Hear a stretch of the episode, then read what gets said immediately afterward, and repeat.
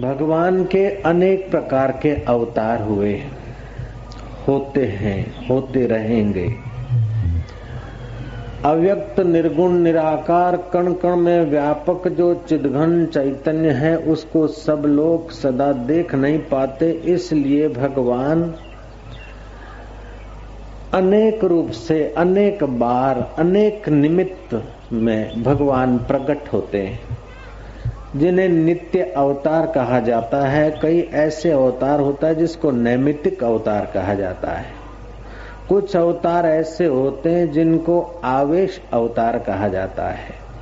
कुछ अवतार ऐसे होते जिसको प्रवेश अवतार कहा जाता है और कुछ अवतार ऐसे होते जिन्हें अर्चना अवतार कहा जाता है। जयराम जी की। जयराम जी बोला करो, कंजूसी मत करना। जयराम जी की। आवेश अवतार, प्रवेश अवतार। जैसे प्रहलाद को मुसीबत पड़ी और प्रहलाद की भक्ति दृढ़ थी तो हिरणाकश्यप को ठिकाने लगाने के लिए भगवान का अवतार नरसिंह रूप में आ गए। और स्तंभ को आलिंगन कराने के समय भगवान का प्रवेश अवतार। रावण और कंस को निमित्त करके जो अवतार होते हैं, वो नैमित्तिक अवतार होते हैं। और संतों के हृदय में प्रकट होकर भगवान समाज का जब मार्गदर्शन करते हैं तो उसे नित्य अवतार कहते हैं। कभी कबीर जी आए तो कभी नानक साहब आए, कभी हरिदास आए तो कभी मीरा आई तो कभी गौरांग आए तो कभी सुलभा आई तो कभी ज्ञानेश्वर महाराज आए तो कभी एकनाथ महाराज आए। भगवान की नित्य लीला को सुचारू रूप से चलाने के लिए जो भगवान की चेतना संत के हृदय में प्रकट होती आई है, उसको हम नित्य अवतार कहते हैं। और कंस आदि के बड़े ऑपरेशन करने के लिए जब भगवान प्रकट होते हैं तो उसको नैमितिक अवतार कहते हैं। और उस निमित्त आए हुए भगवान के अवतार का खास प्रयोजन होता है। परित्राणाय साधु नाम विनाशाय दुष्कृताम। साधु स्वभाव के लोगों की रक्षा करने के लिए और दुर्जनों को नाश करने के लिए भगवान युग युग में प्रकट होते हैं। तो श्री राम का अवतार मर्यादा पुरुषोत्तम मर्यादा की विशेषता है। तो इस नैमित्तिक अवतार में भी कोई अवतार मर्यादा विशेष अवतार होते हैं, कोई आनंद विशेष, आह्लाद विशेष अवतार होते हैं। तो भगवान का एक श्री कृष्ण का अवतार जो है, वो आनंद और आह्लाद का दान करने वाला अवतार है। इस अवतार में जन्माष्टमी होती है, उसके बाद राधाष्टमी आती, पंद्रह दिन के बाद। जन्माष्टमी का उत्सव पहले आता है और राधाष्टमी का उत्सव पंद्रह दिन के बाद आता है। हकीकत में राधा साढ़े ग्यारह महीना पहले पृथ्वी पे आई है। श्री कृष्ण की उम्र से राधा की उम्र साढ़े ग्यारह महीना ज़्यादा है। राधा के नाम को उल्टा दो तो हो जाएगा धारा। राधा, धारा। अब इस अवतार ने राधा कृष्ण की जोड़ी दिखाकर हमारे जीवन में जो पति पत्नी की जोड़ी है, उस जोड़ी को परम पद की प्राप्ति कैसे हो, उसका मार्गदर्शन भी किया है इस अवतार ने। दो भाई मिलकर इतना एक दूसरे पर आकर्षित नहीं होते जितना पति पत्नी एक दूसरे पर आकर्षित हो जाते हैं। तो स्त्री में जो स्नेह शक्ति है और पुरुष में जो अनुशासन शक्ति है, इन दोनों शक्तियों का विकास और इन दोनों शक्तियों का विकास करके दोनों ही भगवान के अभिन्न रूप है, ऐसा साक्षात्कार कराने का मार्गदर्शन देने वाला जो अवतार, उसको राधा कृष्ण अवतार बोलते। बोलो राधा कृष्ण भगवान की जय। हमारे अंतकरण में चिदघन चैतन्य आत्मा तो है इस आत्मा की जो धारा है, इस धारा को जब संसार में हम बहा देते हैं तो हम, हमारी जो धारा है, हमारी जो चित्त वृत्ति रूपी राधा है, वो हमें इधर का उधर जन्म से जन्मांतर तक भटकाती हमारी धारा को जब हम उल्टा देते और धारा को राधा बनाते हैं, जैसे हमारे चित्त में प्रेम का अंश है, उस प्रेम को अगर धन में लगा दें तो वो प्रेम लोभ बन जाता है। उस प्रेम को अगर कुर्सी या अपना अहंकार सजाने में लगा दें तो प्रेम झगड़ा खुरी पैदा कर देता है। इसी प्रेम को अगर हम परिवार के छोटे से दायरे में आबद्ध कर देते हैं तो वो मोह बन जाता है। और उसी प्रेम को जब हम व्यापक कर देते हैं, उसी धारा को जब हम व्यापक कर देते हैं तो वही धारा राधा बन जाती है।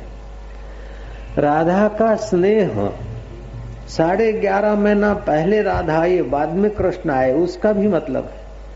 हम समझेंगे कि हमारे भक्त के चित्त की धारा पहले भगवान के लिए तैयारी करती है। भक्त की चित्त वृत्ति भक्त की धारा, भक्त की राधा भगवान के अभिमुख होने को होती है। पहले बंदगी होती है, प्रार्थना पूजा होती है, तब भगवान प्रकट होते हैं। तो राधा साढ़े ग्यारह महीना पहले आई है, अर्थात तुम्हारी राधा को करीब साल भर पहले से भक्ति भाव में लगाओ तो तुम्हारे दिल में भी दिल भर प्रकट होने को तत्पर हो जाएगी। तो साढ़े ग्यारह महीने पहले क्यों? दो साल पहले आ जाती, पाँच साल पहले आ जाती, या दस महीने पहले आ जाती, नौ महीने पहले आ जाती, पाँच महीने पहले आ जाती, साढ़े ग्यारह महीने पहले राधा जी क्यों आए? जयराम जी तो बोलना पड़ेगा। भाई, आपके शरीर में पाँच कर्म इंद्रिया है और पाँच ज्ञान इंद्रिया है। इसी से सारा चरखा चलता है शरीर का। आँख कान, नासिका, त्वचा और जिह्वा, ये ज्ञान इंद्रिय है। हाथ, पैर और ये कर्म इंद्रिया है। तो कर्म इंद्रिया, ज्ञान इंद्रिया दस हुई और ग्यारहवा हुआ मन। ये ग्यारह साधन आपके हुए और आपका भाव उधर को थोड़ा बहुत झुके तो भक्ति प्रारंभ होती है। और भक्ति प्रारंभ होती है तो भक्ति का जब फल मिलता है, तब पूरा एक डजन महीना अर्थात पाँच कर्म इंद्रियों पाँच ज्ञान इंद्रियों ग्यारहवा मन जब लगता है तो बुद्धि भी साढ़ा ग्यारह आधी उधर को होती है, आधी संसार को होती है। जब उधर को बुद्धि होती है तो भगवान जब प्रकट हो जाते तो बुद्धि भगवान में टिक जाती है। तस्य प्रज्ञा प्रतिष्ठिता, उसकी प्रज्ञा पर ब्रह्म परमात्मा में प्रतिष्ठित हो जाती है। जिसको कहते ब्रह्म ज्ञान, जिसको बोलते आत्म अनुभूति, जिसको बोलते मनुष्य जन्म का फल। किसी देश, नगर, जाति, संप्रदाय, कुल का नाप तोल, उसके मकान दुकानों से निकालना, ये शास्त्र और विद्वान पुरुषों को सहमत नहीं है। देश का बड़प्पन निकालना हो, जाति का बड़प्पन निकालना हो, कुल का बड़प्पन निकालना हो तो उनके पास बड़ी बड़ी गाड़ियाँ कैसी है बड़े बड़े महल कैसे हैं, ये बड़प्पन बिल्कुल शुद्र चीज़ों का है।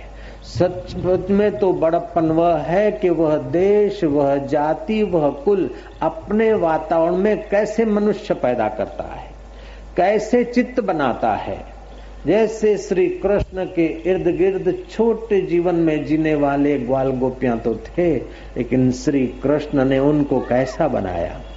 व्रज में वे लोग कैसे तैयार हो गए?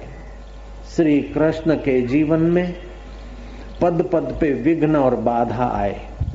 लेकिन श्री कृष्ण ने जी कर दिखाया कि विघ्न और बाधा से डरने का ज़रूरत नहीं है। विघ्न और बाधाएँ पैरों तले कुचलने की चीज़ है। बीते हुए विघ्न बाधाओं को भूल जाओ और वर्तमान को मुस्कुरा के जी लो और भविष्य के लिए विवल मत हो। भविष्य के लिए अपने चैतन्य स्वरूप में स्थित होकर प्राण बल भाव बल क्रिया बल को विकसित करके जीवन जीने की कला सिखाने वाला अवतार वही राधा कृष्ण का अवतार। राधा अपने आप में पूर्ण प्रेम स्वरूप है। और कृष्ण अपने आप में पूर्ण प्रेम स्वरूप है। पति पत्नी का प्रेम जब देह के इर्द गिर्द आक्रांत होता है तो वो काम बन जाता है। संसारी प्रेम में प्रेम करने वाला सामने वाले को प्रेम नहीं करता, अपना स्वार्थ सिद्ध करता है। जब अपना स्वार्थ सिद्ध करने को प्रेम किया जाता है तो वो मोह हो जाता है, शोषण हो जाता है। अपने को सुख मिले, इस भाव से अगर पत्नी पति को प्रेम करती है तो पति का तबियत और पति का जीवन सूखा हो जाएगा। पति अपने सुख के लिए अगर पत्नी को प्रेम करता है तो पत्नी का जीवन भी ऐसे ही रूखा रह जाएगा। पत्नी के हित के लिए पति उसे प्रेम करे और पति के हित के लिए जब पत्नी प्रेम करती है तो पति और पत्नी की जगह पर राधा कृष्ण तत्व उनमें प्रकट होने लगता है। जितना जितना स्वार्थ त्याग होता है और परहित की भावना बढ़ती है, उतना ही मोह अहंकार दूर होता है, प्रेम और उदारता का जन्म होता है। तो जब जब समाज में स्वार्थ परायणता बढ़ जाती है, मनुष्य मनुष्य को शोषण करके सुखी होने की बेवकूफ़ी में लग जाते हैं, तब तब भगवान के किसी न किसी निमित्त से अवतरण पाए गए जैसे अर्चना अवतार। अर्चना अवतार में भगवान भक्त के अधीन होते हैं। भगवान की मूर्ति की अर्चना करने वाला साधक जो भगवान को अर्पण करे पत्रम पुष्पम। उस पत्रम पुष्पम को जिस समय जिस नियम पर भक्त अर्पण करता है, भगवान वो स्वीकारने को तत्पर हो जाते हैं, उसको बोलते अर्चना अवतार। जैसे धन्ना जाट। कथा सुन रहा था। कथा कोई महान आत्मज्ञानी, ब्रह्मज्ञानी गुरु के मुख से नहीं सुन रहा था। एक ब्राह्मण जो आजीविका के लिए गाँव गाँव कथा करके अपना गुजरान चलाता था, उस ब्राह्मण ने कथा, पंडित जी ने कथा करी और कथा में भगवान की सेवा का महात्म बताया। कथा पूरी हुई, वो पंडित जब रवाना हो रहे थे, धान कुछ चावल, कुछ आटा, कुछ गुड़, घी आदि सामान घोड़े पर लाद कर जब कथा पूरी करके विदा हो रहे थे गाँव से तो गाँव के बाहर धन्ना जाट ने उस पंडित को रोका कि गुरु महाराज, आपने कहा है कि जो भगवान की सेवा नहीं करता, भगवान को भोग नहीं लगाता, वो जो खाता है, वो पाप खाता है तो आप मेरे को भगवान दे दीजिए। बोले, मेरे पास भगवान नहीं। बोले, नहीं, आपके पास ही भगवान होंगे। आप जब तक मेरे को भगवान नहीं देंगे, तब तक मैं आपको जाने नहीं दूँगा। उसने भी नम्र, मधुर हट ले ली धन्ना जाट ने पंडित जी का घोड़ा रोक दिया। अब पंडित जी को जरा भाँग का थोड़ा गोली रखने की आदत थी। तो भाँग घोटने के लिए छोटा मोटा एक पत्थर रखा था, सिलबट्टा। पंडित ने देखा कि ये जाट है, अनपढ़ा जाट, पढ़ा जैसा और पढ़ा जाट, खुदा जैसा। तो ये जाट ने हट लिए, छोड़ेगा नहीं, अब क्या करे? जान छुड़ाने के लिए भाँग घोटने का जो सिलबट्टा था, वो सिलबट्टा दे दिया, बोले, ये ये है ठाकुर जी। बोले, अब इसको कैसे खिलाना, कैसे करना, ये भी बताओ। बोले, नहाकर न लइयो और खिलाकर फिर खाइयो। सिलबट्टा अर्पण करके पंडित तो जान छुड़ा के घोड़े को भगा दिया। अब वो धन्ना जाट, बचपन में बाप तो देव हो गए। माँ और बेटा पौना एकड़ ज़मीन उसकी जुताई आदि करके गुजारा करता था। एक रोटी उसके हिस्से आती थी, एक रोटी माँ के हिस्से आती थी। पंडित जी ने कहा कि ये ठाकुर जी है। गीता ने कहा है श्रद्धावान लभते ज्ञानम। श्रद्धा एक बड़ा हथियार है। श्रद्धा में इतनी ताकत है कि त्रिभुवन पति को भी प्रकट कर देती है। और श्रद्धा तो सबको रखनी ही पड़ती है। कोई रुपयों में श्रद्धा रखता है तो कोई कीर्ति में श्रद्धा रखता है तो कोई ड्राइवर पे भी तो श्रद्धा रखनी पड़ती है। हिमालय जाओ अथवा और किसी जगह जाओ, कई बार बसों के एक्सीडेंट भी होते, पहाड़ों से गिरती है, मसूरी के रास्तों पे से भी गिरती है और अमेरिका के रास्तों से भी बसें गिरती है, फिर भी लोग ड्राइवर पर श्रद्धा रखते हैं। हवाई जहाज़ के पायलट पर भी श्रद्धा रखनी पड़ती है। हमारे बाप ये हैं, उस पर भी हमने सुनकर श्रद्धा रखी, हमारे बाप पर भी श्रद्धा रखनी पड़ती है। माँ ने बताया कि तेरा पापा है, जयराम जी की। तो बाप पर श्रद्धा रखनी पड़ती है, जाति और कुल पर श्रद्धा रखनी पड़ती है। चाय बनाने वाले नौकर पे भी श्रद्धा रखनी पड़ती है कि दूध जूठा नहीं होगा। जयराम जी की। और इंजेक्शन मारने वाले कंपाउंडर पर भी श्रद्धा रखनी पड़ती है कि ये तीस रुपए वाला हमारा इंजेक्शन है, वही भर के मारा है, डिस्टिल वाटर नहीं होगा, इंजेक्शन ही होगा। हालाँकि कई बार ऐसा वैसा भी होता है। बसों के एक्सीडेंट हो जाते हैं, फिर भी हम दूसरे ड्राइवर पर श्रद्धा रखते और मुसाफरी करते हैं। हवाई जहाजों के एक्सीडेंट हो जाते हैं, क्रैश हो जाते हैं, विमान, फिर भी हम हवाई जहाजों में बैठकर यात्रा करते हैं तो जो यहाँ से उठाकर वहाँ धर दे, ऐसे ड्राइवर और पायलट पर भी तो श्रद्धा रखनी पड़ती है और उनकी श्रद्धा हमें यहाँ से वहाँ उठा के रखती है। लेकिन भगवान में जब श्रद्धा रखते, सत्संग में जब श्रद्धा रखते हैं तो जीवात्मा को जीव भाव से उठाकर पर ब्रह्म परमात्मा तत्व में पहुँचा देती है। श्रद्धावान लभते ज्ञानम तत्पर संयते इंद्रिय। जो श्रद्धालु है, वो आत्मज्ञान को उपलब्ध होता है। मेरा अमेरिका में जब तीसरी बार प्रवचन हुआ तो वहाँ के लोग बोलने लगे कि महाराज, अब हम समझे। चार्टर्ड प्लेन में एक जगह प्रवचन करके, फिर दूसरी जगह, तीसरी जगह तो एक दिन में 1500 माइल पर अलग अलग जगहों पर तीन तीन चार चार सत्संगों का आयोजन। तो लोगों को बड़ा कुछ, कई लोगों को बहुत आनंद आया। तो पीछे पीछे घूमे और एक आदमी ने मेरे को कहा कि बाबा जी, अब हम समझे। कि लाइफ में फेथ अनिवार्य इंपॉर्टेंस है, श्रद्धा ज़रूरी है। मैं क्या अभी तुम आप लोग पूरा नहीं समझे। केवल श्रद्धा अनिवार्य नहीं, श्रद्धा तो गलबा वाघरी को भी है डेकला बजाकर डबुक डबुक करता रहता है। श्रद्धा तो मुल्ला को, मौलवियों को, पंडितों को, ब्राह्मणों को माइयों को, भाइयों को, सबको है। श्रद्धा तो करोड़ों करोड़ों आदमियों को है, लेकिन कृष्ण जिस जिस श्रद्धा की बात करते हैं, वो श्रद्धा अगर जगमगा जाए तो जीवन की शाम होने के पहले जीवनदाता की मुलाकात हो जाए। वो कौन सी श्रद्धा है कि श्रद्धावान लभते ज्ञानम तत्पर, संयते इंद्रिय। श्रद्धा हो फिर श्रद्धे को पाने के लिए, उस तत्व को पाने के लिए, उस धारा को, राधा को उल्टा दो तो धारा बनाने के लिए, वृत्ति बनाने के लिए थोड़ी तत्परता हो और तत्परता के साथ थोड़ा सा संयम हो तो कुटुम्बी शमशान में छोड़ने जाए, उसके पहले हम राम में पहुँच सकते हैं। ये बाहर की आँख बंद हो जाए, उसके पहले हमारी भीतर की आँख खुल सकती है। साढ़े ग्यारह महीने तो राधा जी ने बहुत दे रखे, वरना छह महीने भी देती तो काम चल जाता। ऐसे लोग हैं जिनको छह महीने में परम पद की प्राप्ति हो गई। ऐसे लोग भी हैं जिनको सात दिन में परम पद की प्राप्ति हो गई। परीक्षक को पता चला कि मृत्यु अनिवार्य है। सात दिन में मरना है। श्रद्धा भगवान में थी, तत्परता और इंद्रिय संयम में लग गए। गंगा किनारे आके बैठे कि प्राण निकल जाए, उसके पहले मेरी आसक्तियाँ निकल जाए। और सुखदेव जी महाराज आए। परीक्षत ने ऐसी कथा सुनी, ऐसे तत्पर होकर सुनी कि महाराज, दूसरे लोगों को कथा सुनने का पुण्य हुआ, थोड़ी शांति मिली, थोड़ा ज्ञान मिला, लेकिन परीक्षत को परमात्मा का साक्षात्कार मिल गया। सुनने वाले तो सब थे, लेकिन परीक्षत की श्रद्धा, तत्परता और इंद्रिय संयम, ये तीनों साथ में था। तो मैंने अमेरिका के साधकों को बताया कि श्रद्धा तो ज़रूरी है, अच्छी है, लेकिन श्रद्धा के साथ दो चीज़ें और भी अनिवार्य है। धन्ना जाट में तत्परता भी थी। इंद्रिय संयम भी था उस सिलबट्टे को भाँग घोटने के पत्थर को नहलाया ठाकुर जी समझकर।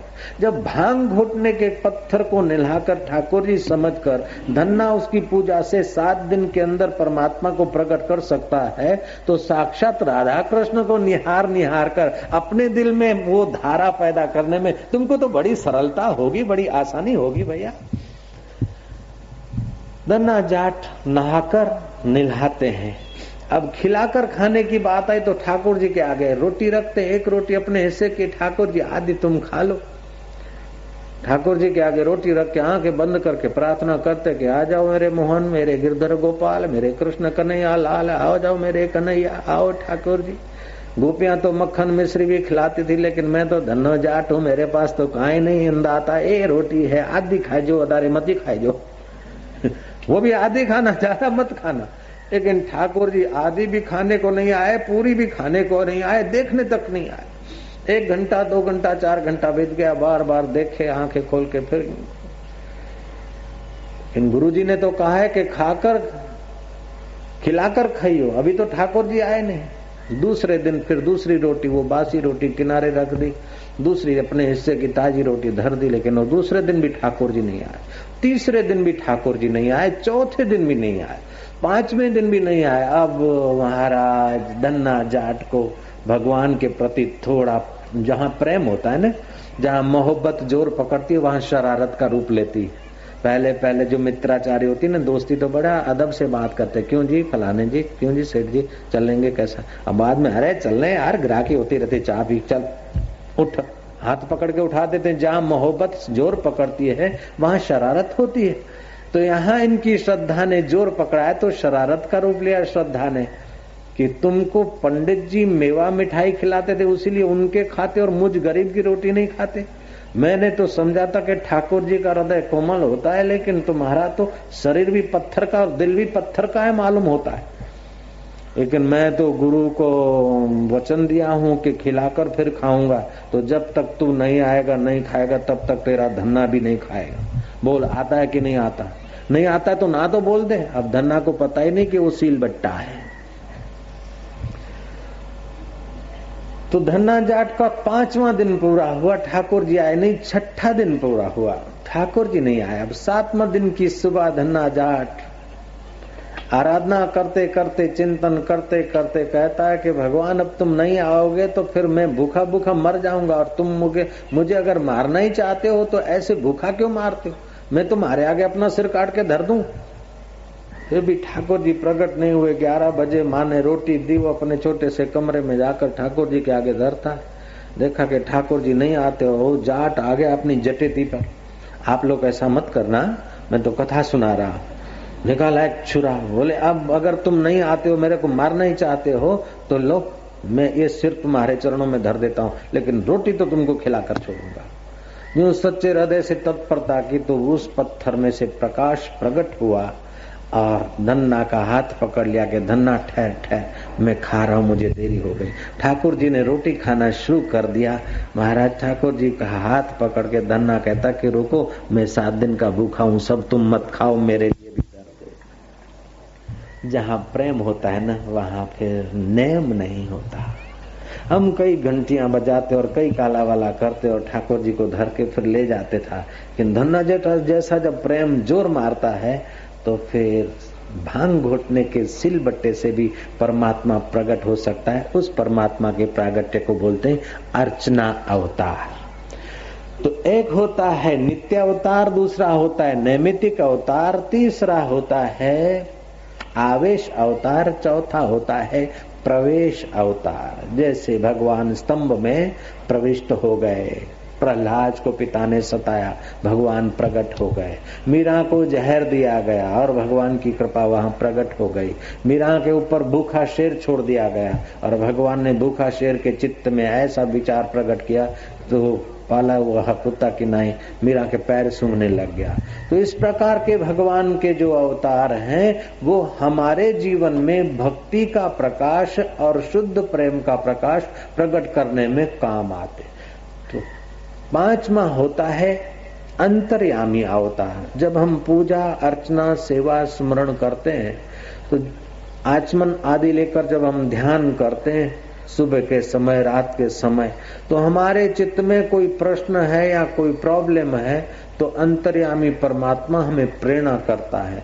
जो अंतर्यामी चैतन्य हमें प्रेरणा करता है वो प्रेरणा हमारे काम क्रोध आदि विकारों से रहित की हो, हमारा अहम न हो, सचमुच में हम परमात्मा के ध्यान में डूब गए हों। अथवा तो भगवान या भगवान के प्यारे किसी संत की दुआ हुई हो, हमारी कुंडलनी शक्ति जागृत हुई हो, और हम उसके अनुसार ध्यान करते करते जब तन्मय हो जाते हैं तो हमें दिव्य प्रेरणाएँ होती है। उस दिव्य प्रेरणाओं को महापुरुषों ने और शास्त्रों ने कहा कि प्रेरणा अवतार। तो भगवान का लीला अवतार, प्रेरणा अवतार, नित्य अवतार नैमित्तिक अवतार, मनुष्य जाति के लिए अत्यंत कल्याणकारी है, क्योंकि मनुष्य ही हंस सकता है। दूसरे पशु पक्षी हंस नहीं सकते। मनुष्य हंस सकता है, उसका मतलब है कि मनुष्य भगवान के आनंद स्वरूप को प्रकट कर सकता है। तो भगवान का आनंद स्वरूप जो अपने चित्त में है, भगवान का स्वभाव है सत्य, चित्त और आनंद। भगवान की सत्यता तो हर चीज़ में दिखती है। तुम राई के दाने को, मिट्टी के दाने को, रेती के कण को आप घोल के एकदम माइक्रो कर दो, लाखवा हिस्सा बना दो उसको बारीक। फिर भी उसका नाश नहीं होता, वो कहीं न कहीं उसका अस्तित्व होता है।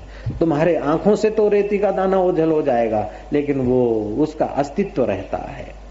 तो भगवान की सत्यता तो वस्तु मात्र में दिखती है बुद्धि पूर्वक भगवान की चेतनता तो पशु, पक्षी, मनुष्य में दिखती है। भगवान का आनंद स्वभाव, मनुष्य जब हृदय शुद्ध करके भक्ति भाव ज्ञान के द्वारा हृदय शुद्ध करके अंदर गोता मारता है तो भगवान के आनंद स्वरूप का साक्षात्कार होता है। भगवान के आनंद स्वरूप की झलके आना, ये सत्संग का प्रसाद है। और भगवान के आनंद स्वरूप में टिक जाना, ये सत्पुरुष और साधना के प्रसाद प्रसाद से जीव की पूर्णता का उसको साक्षात्कार होता है। इसलिए नानक जी कहते हैं कि संगी साथी चल गए सारे, कोई न निभियो साथ। कह नानक, यह विपत में टेक एक रघुनाथ। जो संसार के संगी थे, जो साथी थे, चाहे रुपए साथी बनाओ, चाहे गाड़ियों को संगी साथी बनाओ, मित्रों को बनाओ बहुत चीज़ों को बनाओ, ये सब एक दूसरे को छोड़कर चले जाते हैं। संगी साथी छंड गए सारे। कोई न निभियो साथ कह नानक यह विपत में टेक एक रघुनाथ।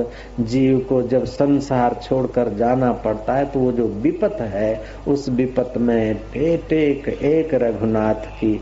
जो मित्र थे, जो स्नेही थे, जो अपने मिलने वाले थे, जिनको देखकर स्नेह पैदा होता था, वे सब एक एक होकर संसार से चले जाते हैं। फिर भी तुम्हारा चैतन्य राम अथवा कृष्ण वो नहीं जाता है, अब उसी कृष्ण तत्व की उपासना करने के लिए अपनी धारा को राधामय बनाओ।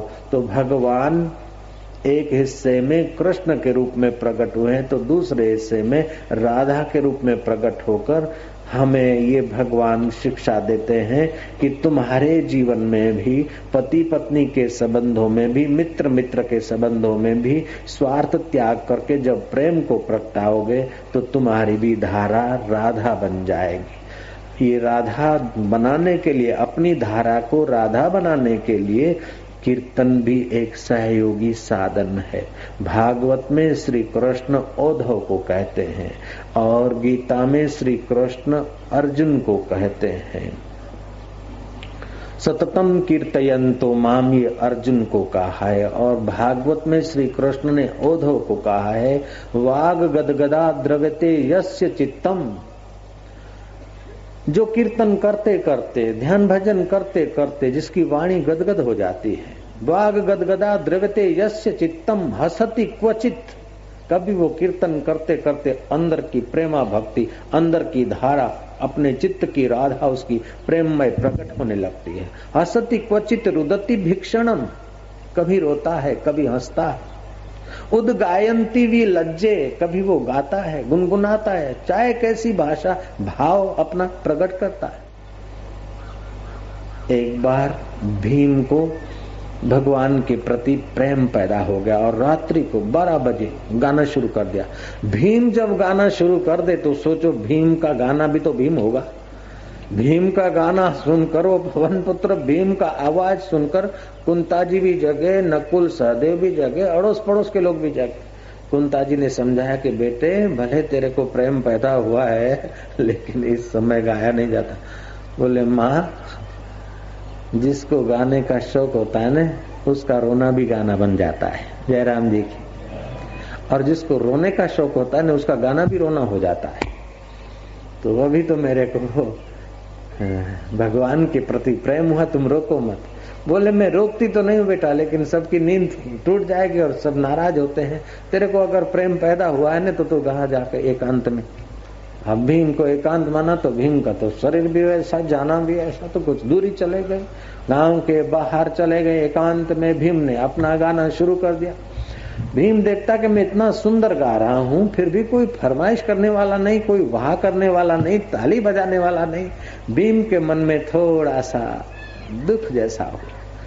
क्योंकि मेरा भजन, मेरा गीत कोई सुनता नहीं। अकेले में गा रहा हूँ इतना मीठे मीठे शब्दों में। बारीकी से देखा कि एक आदमी पेड़ की ओथ में खड़ा खड़ा सुन रहा है। भीम को तसली के कम से कम एक आदमी इस मध्य रात को मेरे को सुनने को तो आया। भीम में कहा, कहो भैया, कौन हो, कैसे? मेरा आवाज़ सुनकर आया कि, बिल्कुल तुम्हारा आवाज़ सुनकर आया बोले अच्छा तो कैसा, मेरा गाना कैसा लगा? बोले, गाना वाना तो हम समझते नहीं है, लेकिन तुम्हारा आवाज़ सुनकर आए बोले, आवाज़ सुनकर आए तो आवाज़ मीठा लगा, क्या हुआ, कुछ तो बताओ। उसने बोला, मैं बताऊँगा तो मेरे को डर लगता है, आप वहीं खड़े रहना। उस धोबी ने बताया कि मैं जात का धोबी हूँ। आज शाम को मेरा गधा खो गया था। और खोजते खोजते मैं थक गया और सो गया था। तुम्हारा आवाज़ समझकर मैं उसको यहाँ खोजने आया। भीम को बड़ी ग्लानी हुई। अरे, मेरे को कोई सुनने वाला नहीं। घर में गाया तो माँ ने भगा दिया और जंगल में आया तो कोई सुनने वाला नहीं। और सुनने वाला कोई मिला तो मेरे को वैशा की नंदन में गिन डाला। अरे, भगवान, मेरी कोई कीमत ही नहीं। चित्त में भगवान के लिए प्रेम था, स्वर चाहे कैसा भी था, लेकिन अंदर में भगवान के लिए भाव था। थोड़ी देर में वहाँ दूर से कोई प्रकाश पुंज दिखाई दे रहा है। धोबी तो कहकर भाग गया, लेकिन थोड़ी देर में देखा कि दाही और से प्रकाश पुंज दिखाई दे रहा है। उस प्रकाश पुंज में भगवान नटवर नागर, कृष्ण कन्हैया, बंसी बजैया बिंद्राबन की कुंज गलियों में साधकों की दिल की गलियों में, भक्तों की दिल की गलियों में जो प्रकट होने वाला आनंद कंद परमात्मा है, जो निमित्त अवतार लेकर आया है अंतर्यामी परमात्मा, वो मुस्कुराता हुआ, बंसी का स्वर गुंजाता हुआ आ रहा है। भीम ने प्रणाम किए। कृष्ण बोलते, कहो भीम, कैसे हो? बोले, कैसे क्या? हमारा तो जीवन में कोई कीमत ही नहीं। बोले, नहीं, तेरा गीत सुनकर मैं आया हूँ भागा भागा द्वारका से बोले, मेरा आवाज़ सुनकर तो धोबी आया था, ऐसे ढंग से तो आप नहीं आए। बोले, नहीं, धोबी को स्वर का पता नहीं, धोबी को तेरी श्रद्धा का पता नहीं, लेकिन मेरे को तो तेरी श्रद्धा का पता है ना। आप पूजा करते सेवा करते अर्चना करते किसी को पता हो चाहे न हो। सेवा करने की विधि का आपको भी पता हो चाहे ना हो, लेकिन आपके भाव का पता आपके परमात्मा को बिल्कुल पहले पड़ जाता है। इसीलिए आपका अखबारों में नाम आ जाए तो भी ठीक है, और नहीं आए तो कोई चिंता की बात नहीं है। आपको कोई भक्त कह दे तो ठीक है, और कोई अभक्त भी कह दे तो चिंता की बात नहीं। आपको कोई सज्जन कह दे तो भी कोई अच्छा है, और अगर सज्जन की जगह पर और कुछ कह देता है तो भी चिंता की बात नहीं। तुम्हारा अंतर्यामी तुम पर राज़ी है कि नहीं? तुम्हारा दिलबर तुम पर राज़ी है कि नहीं? अगर तुम्हारा अंतरात्मा तुम्हारा दिलबर तुम पर राज़ी है तो तुम्हारी पूजा, तुम्हारी अर्चना, तुम्हारी सेवा स्वीकार हो गई है। सब लोग तुम्हारी वाह वाह करते हो, लेकिन हृदय में अंदर आनंद नहीं, हृदय में मस्ती नहीं, हृदय में भीतर के गीत नहीं है। तो बाहर की वाह वाही नानक जी बोलते हैं, संगी साथी चल गए सारे, कोई न निभियो साथ। कह नानक, इह विपत में टेक एक रघुनाथ। तो कम से कम अपनी धारा को राधा बनाने के लिए ये राधा कृष्ण मंदिर के दर्शन करते करते अंतर्यामी परमात्मा के दीदार की इच्छा करके जीवन को धन्य बना ले। ऐसा मैं चाहता हूँ साधकों के जीवन का कोई दृष्टिकोण होना चाहिए। कुछ लोग ऐसे होते हैं कि रुपयों में इतने उलझे होते हैं कि बस सुबह सुबह बस दुकान मकान है। कुछ ऐसे होते हैं कि घर के फर्नीचर को सजाने और सवारने में लग जाती है माइया। फर्नीचर सजाओ, सवारो, ठीक है, लेकिन जो फर्नीचर छोड़कर मरना है, उस फर्नीचर में ऐसा समय न लगाना कि जो दिल को सजाने का समय उसमें चला जाए। कभी कभी मंदिर के प्रांगण में आकर बैठना तो कभी मंदिर में ठाकुर जी के सामने बैठकर एक टक नज़र लगाते लगाते कह देना कि हमारी भी धारा अब राधा के रूप में प्रकट हो जाए। हे राधा कृष्ण भगवान, हमारी जीवन की शाम हो जाए। उसके पहले हे जीवन दाता हमारी चित्त शक्ति, हमारी कुंडलनी शक्ति, हमारी राधा की शक्ति जो है, जागृत हो जाए ताकि कृष्ण तू प्रकट हो जाए। भगवान आते नहीं। भगवान आते नहीं। भगवान तो हमारे पास, हमारे साथ मौजूद है। केवल जो हमारे अविद्या की परतें हैं, राधा की कृपा से वो अविद्या की परतें दूर होती है। जब प्रेम प्रकट होता है तो वासनाएँ दूर होती है। जब स्वार्थ होता है तो वासनाएँ बढ़ती और प्रेम होता है तो वासनाओं की परतें हटती है। जब वासनाओं की परतें हटती है तो कृष्ण चंद आनंद कंद सच्चिदानंद आनंद के रूप में प्रकट होता है। चैतन्य महाप्रभु कीर्तन करते थे। और कीर्तन करते करते ऐसे तन्मय हो जाते कि उनको बाहर के जगत का भान नहीं रहता। एक बार किसी गाँव से और जगह जा रहे थे, रास्ते भूल गए, पगडंडी भूल गए और जंगल में पहुँचे। जंगल में पहुँचे तो जंगल में कीर्तन के वाइब्रेशनों से ऐसा जंगल का वातावरण भी मनोरम्य हो गया कि वहाँ के पशु भी उनके कीर्तन नाद में और साज में झूमने लगे। भगवान के अंतर्यामी अवतार को प्रकट करने के लिए हमारे जीवन में कीर्तन की आवश्यकता है। भगवान के नित्य और नैमितिक अवतारों से फ़ायदा लेने के लिए भगवान के शास्त्र को सुनना और सुनाना और भगवान के प्यारे संतों के वचन सुनकर हमारे जीवन का रास्ता तय करना, ये भगवान के भिन्न भिन्न अवतार हमारी भिन्न भिन्न आवश्यकताओं के लिए बार बार होते रहते हैं।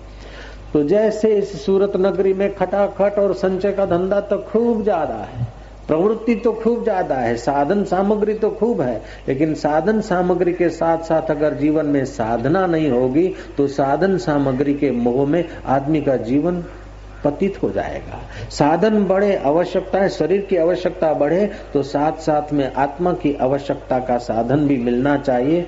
और ये पंजाबी समाज का और लोगों का, पटेल समाज का, मनुष्य समाज का ये सौभाग्य है कि तापी के तट पर राधा कृष्ण मंदिर तुम्हारे चित्त की धारा को राधा में बनाने में सहयोगी होगा। इस निमित्त हम थोड़ी देर कीर्तन करेंगे, बाद में फिर सत्संग का प्रसाद पाएँगे। मैं बोलूँगा, मधुर मधुर नाम तुम बोलोगे, हरि हरि ओम। जब हरि शब्द हम बोलते हैं तो इसमें दो अक्षर है, ह और र। हकार और रकार के आंदोलन से हमारे नाभि के नीचे जो मूलाधार केंद्र है, उसमें वाइब्रेशन पैदा होते हैं। और ओमकार से हमारी जीवन शक्ति ऊर्धगामी होती है। सारे मंत्रों में ओमकार सर्वश्रेष्ठ मंत्र माना गया।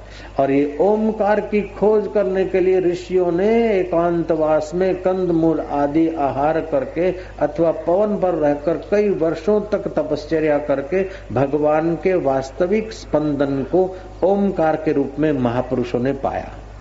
इसलिए ओमकार हर मंत्र के आगे, मानो मंत्रों का माई बाप है ओमकार। अब गायत्री माता को रिझाना है तो ओम भूर भुवस्व जपना होता है, और कृष्ण को रिझाना है तो ओम नमो भगवते वासुदेवाय, और शिव जी को रिझाना है तो ओम नमः शिवाय, और सूर्य नारायण को रिझाना है तो ओम सूर्याय नमः, रवय नमः, ओम खगाय नमः, ओम अलकाय नमः, ओम भास्कराय नमः। और गणपति को रिझाना है तो ब्राह्मण देवों को तुमने सुना ओम गणानाम बदे गुंगवा, निधि बदे गुंगवाहा ओम यज्ञ यज्ञमय जंत देवा, स्थानी धर्माणी प्रथम। ओम शांति शांति शांति तो ओमकार, ये स्वाभाविक भगवान का स्पूर्ण है। जैसे बर्फ़ का स्वभाव शीतल होता है और अग्नि का स्वभाव उष्ण होता है, ऐसे तुम्हारे चिदघन चैतन्य परमात्मा का स्वाभाविक ध्वनि ओमकार से मिलता जुलता है। इसीलिए बच्चे जब पैदा होते हैं तो नर्स अथवा दाई और बात की चिंता ज़्यादा नहीं करती। चिंता इस बात की करती कि बालक रोता है कि नहीं रोता अगर नहीं रोता है तो उसको चुन्नी मारती, थप्पी मारती, उसको, उसका रुदन चालू कराती। रुदन चालू करने से उसकी चेतना का विकास होगा और रक्त वाहिनियों में, मस्तिष्क में और सब जगह रक्त का संचार ठीक से होगा, कोई अंग डिफेक्ट नहीं रहेगा। तो पहले पहले बालक जब संसार में आता है तो उस संसार में आने वाले बालक का आवाज़ अगर गौर से देखा जाए, चाहे किसी जाति का हो पंजाबी हो पंजाबी हो गुजराती हो, लेवा पटेल हो, देवा पटेल हो, अमीन हो, सिंधी हो, अमेरिकन हो, कैनेडियन हो मोम्बासा को हो, और अफ्रीका का हो, कहीं का भी हो, लेकिन बालक का पहला आवाज़ जब संसार में आता है तो बालक के रुदन से पहला ध्वनि ओमकार की निकलती है। वहाँ वहाँ वहाँ वहाँ। और जी भर के संसार में बहलता फैलता जब बूढ़ा होता है अस्पताल में पड़ा होता है हकीम डॉक्टर इलाज करते और उसे कोई आराम नहीं होता तभी भी उस बुढ़े का आवाज़ देखो तो ओमकार से मिलता है चदरिया तान कर क्या बोलता है वो? उम, उसे रिलीफ मिलता है। ओमकार उसका अपना आत्म का चेतना का थोड़ा बहुत एहसास होता है उसको। केवल मनुष्य नहीं, पशुओं के द्वारा भी जब आवाज़ ध्वनि होती है ना तो उस चैतन्य रब की होती है, राम की होती है, उस ओमकार की होती है।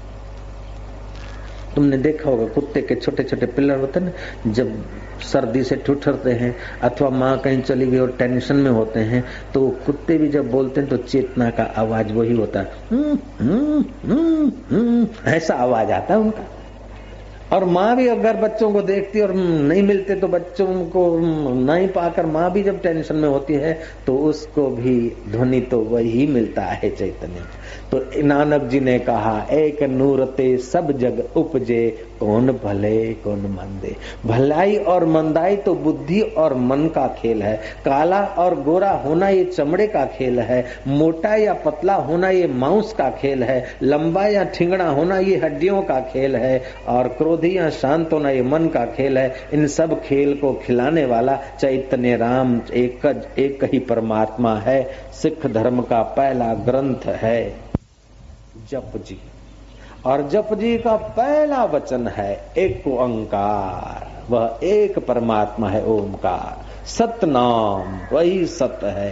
कर्ता पुरुष उसी से सारी सृष्टि का कार्य हो रहा है। निर्भय वो निर्भय है, उसको किसी का भय नहीं। परले का भी भय नहीं। उत्पत्ति स्थिति परलय कई बार होते रहे, लेकिन उस परमात्मा का कुछ भी नहीं बिगड़ता। तो ये सत्संग तुम्हें ये सुनाता है कि वो परमात्मा अभी कह रहे हो, सत्संग और साधना का रास्ता मिल जाए तो वो परमात्मा वो नहीं, फिर ये परमात्मा और थोड़ी साधना और हुई तो ये कहने वाला उसी में डूब जाता है और परमात्मा का साक्षात्कार हो जाता है। तो मंदिर, मस्जिद और शिवालय, ये सारे के सारे तुम्हारे अंतर्यामी अवतार को प्रकट करने में सहायभूत होते हैं और सत्संग मार्गदर्शन देता है। इसलिए तुलसीदास जी कहते हैं, एक घड़ी, आधी घड़ी, आधी मैं पुण्य आध तुलसी संगत साधकी, हरे कोटि अपराध सियावर रामचंद्र की। सत्संग में जाने से एक एक कदम उठाकर हम सत्संग की जगह पे पहुँचते तो एक एक यज्ञ करने का फल होता है। और भगवान गीता में कहते हैं, यज्ञानाम जप यज्ञो अस्मि। यज्ञों में कई प्रकार के यज्ञ होते हैं। उन सब यज्ञों में भी जप यज्ञ मैं हूँ। और भागवत में कहा है कि कीर्तन करते करते जो भाव विभोर हो जाते हैं तन्मय हो जाते हैं। ऐसे जो भक्त हैं मेरे, हे उद्धव, वे खुद तो पवित्र होते हैं, लेकिन दूसरों को भी पवित्र करते हैं। गीता में कहा है, सततम कीर्तन तो माम, जो मेरा सतत कीर्तन करते हैं। सतत कीर्तन का मतलब है, जो मेरा कीर्तन करके मेरी चेतना की कीर्ति करते हैं। चलता है पंखा लेकिन लाइट का पता है, जलता है गोला लेकिन लाइट का पता है बजता है माइक लेकिन लाइट का पता है, बनती है बर्फ़ लेकिन कृपा लाइट की है। ऐसे अनेक रूपों में, अनेक रंगों में, अनेक कर्मों में जिसकी सत्ता है, उस सत्ताधीश का पता चल जाता है, वो आदमी का सतत कीर्तन रहता है। वो खुली आँख जगत में जगदीश्वर को निहारता है। जैसे भिन्न भिन्न इंस्ट्रूमेंट में आप लाइट का ज्ञान है तो आपको सतत लाइट का स्मरण रहता है। ऐसे भिन्न भिन्न व्यवहारों में लाइटों की लाइट जो चैतन्य परमात्मा है, उसका ज्ञान हो जाए तो आपको संसार में राजा जनक की नाई जीवन मुक्ति का पद मिल सकता है। दुनिया में खूब कमाया। बोले, टाइम नहीं है, टाइम नहीं, लेकिन ये बात सुन जा भैया। दुनिया में खूब कमाया, क्या हीरे, क्या मोती। मगर क्या करे यारो, कफन में जेब नहीं होती। कफन में जेब नहीं होती, कफन में तो यही बस सब पूरा हो जाता है। कितना भी कमाओ, छोड़कर चला जाना पड़ता है, लेकिन भक्ति की कमाई साथ में चलती है। तुमने सुना होगा, हमने तो बहुत सुना है कि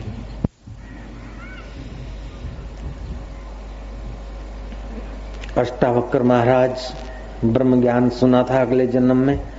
थोड़ी सी कचाई रह गई तो माता के गर्भ में आना पड़ा और आठवें महीने के थे तो अंदर से ही, माता के गर्भ से ही ब्रह्म ज्ञान की बात करने लगे थे। अगले जन्म के योगी थे। ध्रुव अगले जन्म के भक्त थे। प्रहलाद अगले जन्म के भक्त थे। एक नाथ जी महाराज ने अगले जन्म की साधना की। तो अगले जन्म के भक्त, अगले जन्म के योगी, अगले जन्म के संत हमने सुने हैं, आपने भी सुने लेकिन अगले जन्म का डॉक्टर कभी तुमने सुना है? जयराम जी की। ये अगले जन्म का इंजीनियर है। और ये अगले जन्म में चाहे इंजीनियर रहा हो डॉक्टर रहा हो, लेकिन एबीसीडी फिर से यहाँ पढ़ना पड़ेगा। लेकिन भक्ति अगले जन्म में जो की है वो जहाँ छोड़िए, वहाँ से शुरू हो जाती है। और अगले जन्म में जो संसार का कितना कुछ याद रखा है और पाया है, वो मृत्यु का झटका लगता है, छूट जाता है। फिर नए जन्म में नई मजदूरी करनी पड़ती है। इसीलिए नानक जी की बात फिर से हम दोहराते हैं कि संगी साथी चल गए सारे, कोई न निभियो साथ। कह नानक, इह विपत में टेक एक रघुनाथ। भक्ति के संस्कार हम पर पड़ते हैं और बाहर के जगत के संस्कार हमारे शरीर पर और बुद्धि पर पड़ते हैं। तो शरीर तो बदल जाता है, हमारे साधन तो बदल जाते हैं, लेकिन हम वही के वही रहते हैं। तो हमारा सच्चा साथी अथवा सच्चा धन तो भक्ति और सत्कर्म है, जो मरने के बाद भी हमारा सहयोग करना नहीं छोड़ते। इसलिए थोड़ी देर हम कीर्तन करेंगे, बाद में फिर भगवान के स्वरूप का थोड़ा प्रसाद पाएँगे। कीर्तन करने में तीन बातों का ख्याल रखना पड़ता है। एक तो कीर्तन करते समय अड़ोसी पड़ोसी क्या कहेंगे?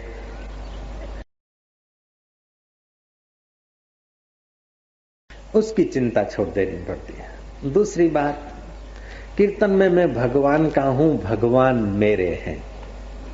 और तीसरी बात प्रेम से कीर्तन करे। अरे डिस्को वाले झूम झूम के करते हैं और डिस्को करने से सेक्सुअल केंद्र उत्तेजित होता है। जीवन शक्ति और प्राण शक्ति का ह्रास होता है। डॉक्टर डायमंड ने रिसर्च किया।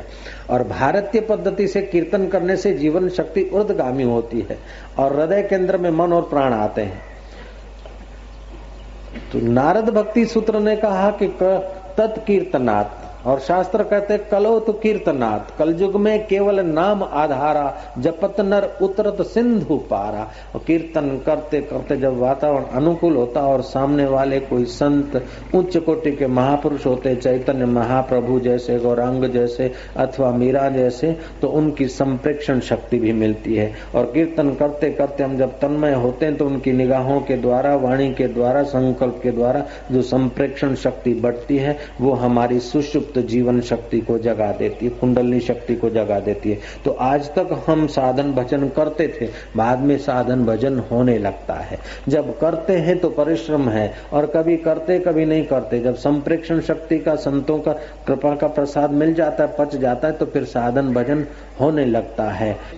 तो जिनकी नूरानी निगाहें हैं, उन फकीरों के, उन संतों के चरणों में बैठकर हम जब कीर्तन या ध्यान करते हैं तो हमारा चित्त पवित्र होने के साथ साथ हमारा चित्त रिचार्ज भी हो जाता है। और हमारा चित्त जब रिचार्ज हो जाता है तो फिर हम अपने घर में, अकेले में, कमरे में जब पूजा पाठ करते हैं तो कभी कभी हमारे शरीर में अष्ट सात्विक भाव में से कोई न कोई भाव प्रकट होने लगता है। कभी आंसुओं की धारा चलने लगती है, कभी वाणी में गद गदगदता आ जाती है तो कभी शरीर रोमांचित हो जाता है तो कभी कंपन होने लगता है तो कभी नाभि से नीचे को कोई शक्ति ऊपर कोट रही तो कभी पीठ की हड्डी से जो सुषमणा का द्वार जाता है, वो हमारी जीवन शक्ति और प्राण शक्ति को ऊपर उठने का हम एहसास करते हैं। तो इस प्रकार के अष्ट सात्विक भावों में से कई भाव साधक के जीवन में अनुभूतियाँ होती है। कभी प्रकाश का दर्शन होने लगेगा तो कभी इष्ट देव मुस्कुरा रहे हैं तो कभी कभी ऐसा लगेगा कि तुम आकाश में उड़े जा रहे हो, दूर से दूर, और तुम नीचे गिरने का भय आया, और एकाएक आँख खुल गई तो पता चला कि रहे मैं तो ध्यान में बैठा था। कभी ऐसा लगेगा कि तुम गहरे में गहरे में एकदम डीप में चले जा रहे हो भोहरे में कोई विशाल नीचे गिरे, खड्डे में गिरे जा रहे हो। वास्तविक में तुम तो वही होते हो, लेकिन अगले जन्म का कोई संस्कार है जो नीचे योनियों में गए थे या कोई ऊँची उड़ान की थी, उन संस्कारों की जो टेप खाली होनी है, अभी नई टेप भरनी है, इसलिए नए नए अनुभव होते हैं। तो सत्संग के द्वारा हमें संप्रेक्षण शक्ति तो प्राप्त होती है, सत्संग के द्वारा हमें ज्ञान प्राप्त होता है, सत्संग के द्वारा हमें पुण्य प्राप्त होता है। सत्संग के द्वारा सत्य स्वरूप ईश्वर की भक्ति प्राप्त होती है और सत्संग के द्वारा दुनिया में ऐसी कोई चीज़ नहीं है जो सत्संग की बराबरी कर सके। इसलिए तुलसीदास जी ने फिर फिर से कहा, तात स्वर्ग, अपवर्ग सुख, धरिए तुलाइक संग। तुली न पहुँचे सकल मिले जो सुख लव सत्संग।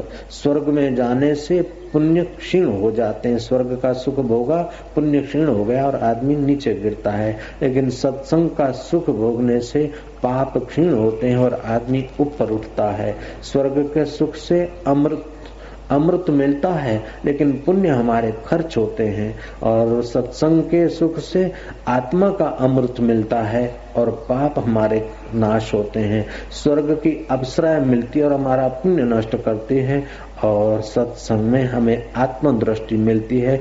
हमारे पाप नाश होकर हमें परमात्मा की प्राप्ति होती है।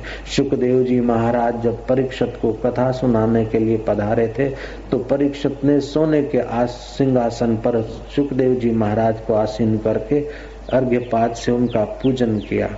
और महाराज जी, सात वर्ष में जिसको मृत्यु आने वाली, सात दिन में जिसकी मृत्यु होने वाली हो, उसके लिए कौन सा उपाय है मुक्त होने का?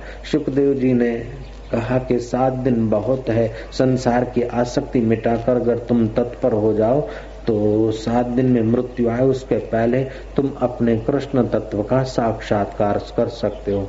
सुखदेव जी महाराज के चरणों में परीक्षित कथा सुनने को जब बैठे हैं तो आकाश मार्ग से देवता लोग आए हैं और देवताओं ने प्रार्थना की है सुखदेव जी को कि तुम्हारा जो शिष्य परीक्षित है, उसको हम स्वर्ग का अमृत पिला दें और उसके बदले में तुम हमें ब्रह्म ज्ञान का अमृत पिलाओ। सुखदेव जी ने कहा, स्वर्ग का अमृत पिलाने से आदमी थोड़ा समय जी सकता है लंबा।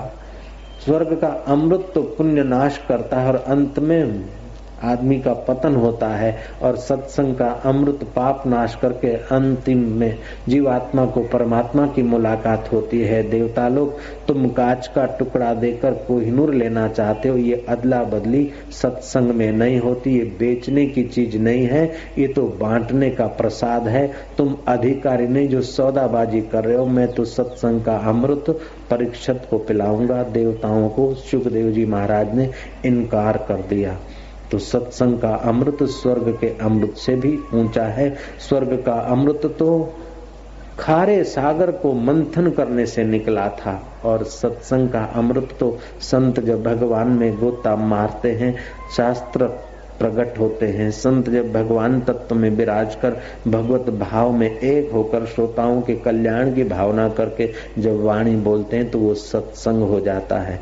तो ऐसा सत्संग और हरि कीर्तन जिस संस्था के द्वारा हम लोगों को प्राप्त हो रहा है, उस संस्था की भगवान लंबी आयु करे, लंबी समझ दे, और ऊँची समझ ऊँची दृष्टि दे कि ऐसी संस्था के निमित्त बार बार समाज को सत्संग और हरि नाम का कीर्तन मिलता रहे। हम मिलकर हरि को प्यार करते करते हरि नाम के कीर्तन में पावन होंगे। कीर्तन करने से बहुत फ़ायदे होते हैं। हरि नाम का कीर्तन करने से, हकार रकार का उच्चारण करने से मूलाधार स्वादिष्टान केंद्र में एक वाइब्रेशन पैदा होते हैं, जो आपके रक्त के कणों को भी पावन करते हैं। दूसरी बात, आप कीर्तन जब करते हैं तो आपका भाव केंद्र, भाव शरीर का विकास होता है। हरिनाम, हकार और रकार का मंत्र हमारे ऐहिक जीवन को और आध्यात्मिक जीवन को, दोनों को पावन करता है। इसलिए भगवान ब्रह्मा जी ने श्री कृष्ण के मंत्र के साथ हरि नाम को जोड़ दिया और राम जी के साथ हरि नाम को जोड़ दिया। हरे राम हरे राम राम राम, हरे हरे हरे कृष्ण हरे कृष्ण कृष्ण कृष्ण, हरे हरे। तो ये हरि नाम और ओमकार हमारे जीवन की सुसुप्त शक्तियों को जगाने के लिए, पाप नाश करने के लिए, रक्त के कणों को पावन करने के लिए और नस नाड़ियों को शुद्ध करने के लिए, शुद्ध में शुद्ध जो परमात्मा का प्रेम है, हमारी धारा को राधा के रूप में प्रकट करने के लिए हरि नाम कीर्तन हमारे लिए बहुत बहुत हितकर है। तो हम खूब स्नेह से, श्रद्धा से अहो भाव से थोड़ी देर कीर्तन में तन्मय होंगे।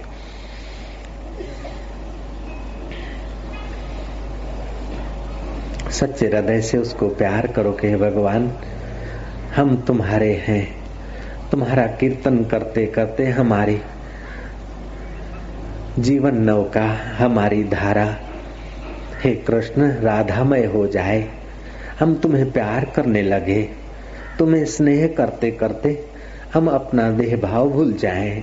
तुम्हारा कीर्तन करते करते हम अपना अहंकार भुला दें। हे जीवन दाता हे परमेश्वर, मेरे हृदय में बसे हुए हृदयश्वर, तू हमें तेरी भक्ति का दान दे देना। हमारी धारा को राधा बना दे प्रभु।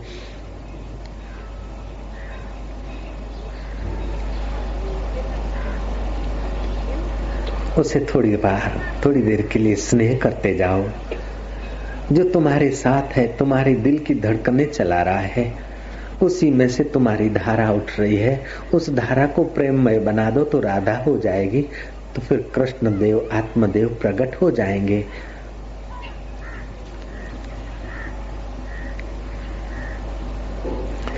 તમારા અંતર્યામી આત્મદેવને તમે થોડોક વહાલ કરો અને વહાલમય વૃત્તિ એ વૃત્તિ જે ધારા છે એને રાધા બનાવી દો चाहे जिस भगवान को मानते हो जिस इष्ट को गुरु को मानते हो तुम सच्चे हृदय से थोड़ा सा प्यार उसको करो और प्यार करते करते अभी कीर्तन करेंगे तो अपनी धारा को राधा बना देंगे राधे राधे राधे शाम से मिला दे। हे हमारी चित्तवृत्ति, हे हमारी धारा, हमें हमारे आत्मराम से मिला दे। हमारे चैतन्य शाम से मिला दे। संसार की खूब चीज़ें देखी, खूब भोगा। जिस शरीर से खाया, पिया, भोगा, वो शरीर एक दिन मिट्टी में मिल जाएगा। शरीर मिट्टी में मिल जाए उसके पहले। मेरे पाप मिट्टी में मिल जाए और मेरा दिल तुझ में मिल जाए। ऐसी तू दया करना मेरा इष्ट देव, मेरे परमात्मा। हरि ओ